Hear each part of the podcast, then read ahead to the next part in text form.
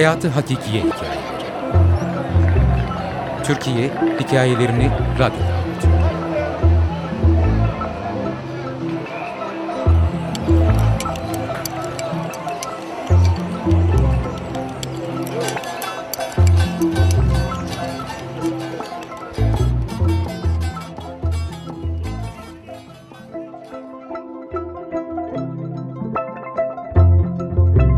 Yanlış anlama.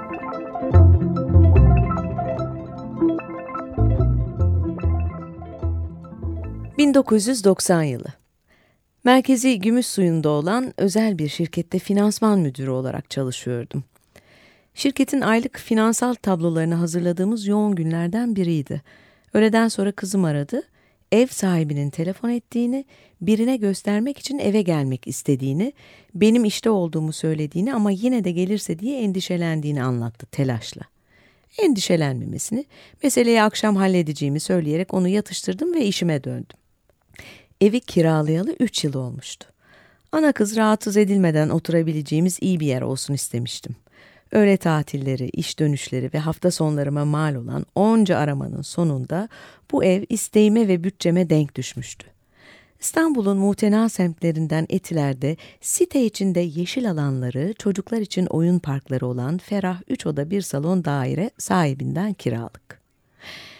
Etiler ve site kavramı bir araya geldiğinde akla ilk gelen dört yanı duvarlarla çevrili, girişte utanmasalar nüfus cüzdanı fotokopisi isteyecek bir güvenlikçi ordusunca korunan, dizi oyuncusu bilmem kimin de site sakinlerinden olduğu ayrıca belirtilerek pazarlanmaya çalışılan steril ve izole sitelerden değildi bu.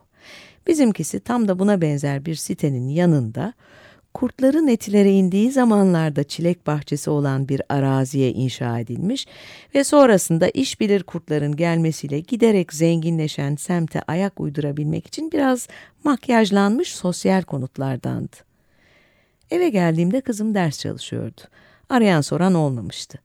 Kızımla hafta sonları hariç en fazla birlikte olduğumuz zaman akşam yemekleri. Tadını çıkara çıkara yedik yemeğimizi. Merak etmişti. Anne, Niye evi birine gösterecek? Geçen ay aramıştı evi satacağım çıkın demişti. Onun içindir. Hem de kaç kez aradı ısrarla. Kontratın bitmesine altı ay var. Biz çıkmadan da satabilirsiniz. Belki yeni ev sahibiyle anlaşırız dememe rağmen. Olmaz. İçinde kiracı olan evi satmam zor. Bir an önce boşaltın deyip kestirip atmıştı. Bizden bir hareket gelmediğini görünce bir kez daha aramış. Ne zaman çıkacaksınız? Sizin keyfinizi bekleyemem demiş. Son aramasında da bir daha aramak zorunda bırakmayın beni diye tehdit savurmayı ihmal etmemişti. Yemekten sonra çalıştığı taksi durağını aradım. Kahya'dan onu istedim. Tesadüf işe çıkmamıştı. Kadri Bey aramışsınız şimdi evdeyim gelebilirsiniz. Yarım saat sonra geliyorum.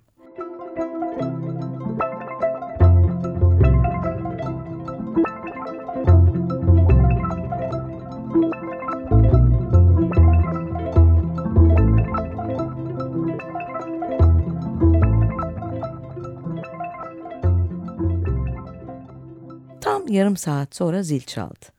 Kapıda ev sahibiyle birlikte iri yarı bir adam duruyordu. Şaşırdım.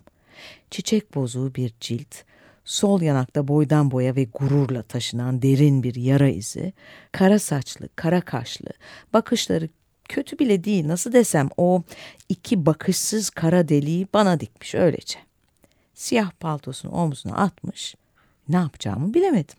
Gayri ihtiyarı yana çekildim uzun burunlu siyah rugan ayakkabılarının topuklarına vura vura içeri girdi. Salonu şöyle bir dolaştı. Yatak odalarına ve banyoya giden koridora yeltenmedi bile. Paltosunu savurarak bana döndü. Elinde kocaman siyah taşlı bir yüzük. Paltosunun açılan kanadını tutup diğer elini havaya kaldırdı ve ''Bu evi alıyorum ne zaman çıkıyorsun?'' diye sordu. Şaşkınlığımı üzerimden nasıl attığımı, sinirlenmeden cevap vermemi sağlayan ilahi gücün nereden geldiğini hiçbir zaman bilemedim. Sakin ve o ses tonunun imasını hiç anlamadan, ''Aa, hayırlı olsun. Bizim Kadri Bey'le yaptığımız kontratın süresi altı ay sonra doluyor. E o zamana kadar vaktim var.'' dedim. ''Kadri ile yaptığınız kontrat beni bağlamaz. Eve alıyorum, sen ne zaman çıkıyorsun?'' Sakinliğim onu sinirlendirmişti. Hamlesini yapmış, bir karşı hamle de benden gelmişti. Şu anda siz benim ev sahibim değilsiniz. Evi alın, tapusunu alın, ondan sonra konuşalım. Değil mi Kadri Bey? Bu soru sadece adamı muhatap kabul etmediğimi göstermek içindi. Kadri'nin de bey olmayı hak etmediğini düşünmem yanlış olmasa gerek. Hali içler acısıydı. Omuzlar düşük. Kahverengi takım elbisesinin içinde kaybolmuş. Suratı elbisesiyle neredeyse aynı renk. Gözlerini yerden kaldıramıyor. Köşede ses çıkarmadan oturuyor. Bej gömleğinin ilk iki düğmesine Adem elmasını rahatlatmak için açmış, yutkundukça yukarı aşağı gidip geliyordu Adem elması. Geldiğinden beri iyi akşamlar eve bakmaya geldik dışında tek bir laf etmemişti. Bu kez de sorumu duymazlıktan gelip çam yarmasına bakmayı tercih etti. O da verilen pası görüp kaldığı yerden aynı şevkle devam etti. Bana bak, biz Kadri ile anlaştık, ben eve alıyorum. Son defa soruyorum, evden ne zaman çıkacaksın? Ha, evi alabilirsiniz. Ancak kanunlar kiracıya kontrat süresi sonuna kadar oturma hakkı veriyor ben size şu gün çıkacağım diye bir taahhütte bulunamam. Bu süre içinde ne zaman ev bulursam o zaman çıkarım. Sonuçta bizim çam yarmasının dengesi şaştı, ayarı bozuldu, sokak kapısının önünde tepinmeye başladı. Ben kanun manun tanımam. Karımı bıçakladım, hapisten de yeni çıktım. Bu evden 15 günde çıkacaksın. O sizin sorununuz. Ben kanunların dediğinden hiç dışarı çıkmam. Son sözüm çam yarmasının pimini çekti. Bakışsız gözleri döndü, yüzü kızardı, damarları şişti, bağırmaya başladı. Bu evden 15 günde çıkacaksın anladın mı? Çıkacaksın sana söylüyorum. Çıkacaksın! Koskoca adamın kapının önünde arsız çocuklar gibi tepinmesi, ağzından tükürükler saçarak bağırması sinirlerimi iyice bozdu. Bir taraftan kaslarım seyirir, dizlerim titrerken bir taraftan da gülmemek için kendimi zor tutuyordum. Bir süre sessiz kaldıktan sonra kendimi toparladım ve aynı sakinlikle ben size evi göstermek için kapımı açtım. Olay farklı bir boyuta geldi. Ya siz bu kapıdan çıkıp gidin ya da haneye tecavüz var diye polisi arayayım, onlar sizi çıkartsın diyerek sokak kapısını açtım. Karşı komşum ve kocası sesleri duymuş kapıya çıkmış merakla bekliyorlardı. Çam yarması burnundan soluyarak çıktı. Hızını alamamış olacak ki merdivenden inerken parmağını sallayarak sana gününü göstereceğim diye tehdit yağdırıyordu. Çalıştığım şirketin güvenlik firması olaydan haberdar olunca taksi durağına adam yolladı Kadri ile görüşmek için. Anlaşıldı ki gerçekte ne alıcı ne de satıcı vardı. Beni evden çıkarmak için Kadriye bu aklı taksi durağının sahibi vermiş. Bizim güvenlikçiler de onun anlayacağı dilden konuşmuş olacaklar ki görüştükleri günün akşamı Kadri beni aradı. Yanlış anladın Nurhan Hanım olmadı dedi. Kendisi için çok üzüldüğüm ev sahibimi bir kez daha rahatsız ederim endişesiyle ani bir karar aldım. Gazeteye bir ilan verip Ankara'daki kooperatif evimi ilk arayana sattım. Bulduğum her boş vakitte farklı emlakçilerle sokak sokak dolaşıp ev aradım. En sonunda 25 yıldır huzur içinde oturduğum evimi buldum. Pamuk Bank'tan aldığım döviz kredisini de 1994 krizine ramak kala bitirerek pembe renkli tapunun gerçek sahibi oldum.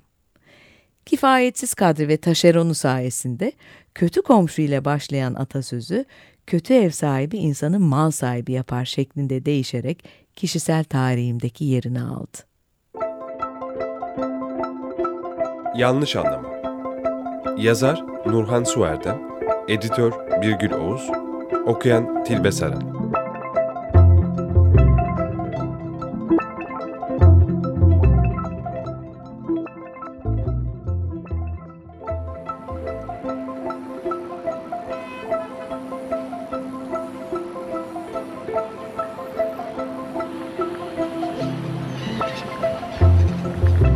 Hayatı Hakikiye Hikayeleri.